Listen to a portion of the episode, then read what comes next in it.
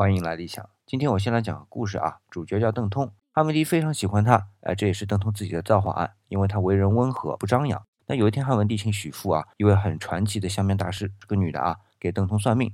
结果许父说邓通会穷困潦倒而死。汉文帝听说，哦，我偏不信。于是呢，把邓通家附近所有的铜矿山都拨给了他，让他来铸铜钱。哎，就是那个四铢钱啊。因为邓通严谨嘛，铸的钱又精致，成色又足。那到今天都是收藏市场上很紧俏的汉代货币啊，叫邓氏钱。哎，但没想到呢，因为说错一句话，表错一句忠心啊，结果得罪了当时的太子，后来的汉景帝。那汉景帝继位后，自然不会给他好果子吃啊，找了个理由把邓通家的财产给没收了。啊，史书里叫巨万啊。这个数量很模糊，但是经过有些人的研究呢，说可能是论亿的财富，然后邓通就穷困潦倒而死了。那今天讲这个故事啊，其实是想说汉文帝给邓通的铸币权，就让邓通富甲天下。那中央自己把铸币权掌握后呢，那财富自然就不会少，那才有底气说啊，可以免除老百姓农业税啊。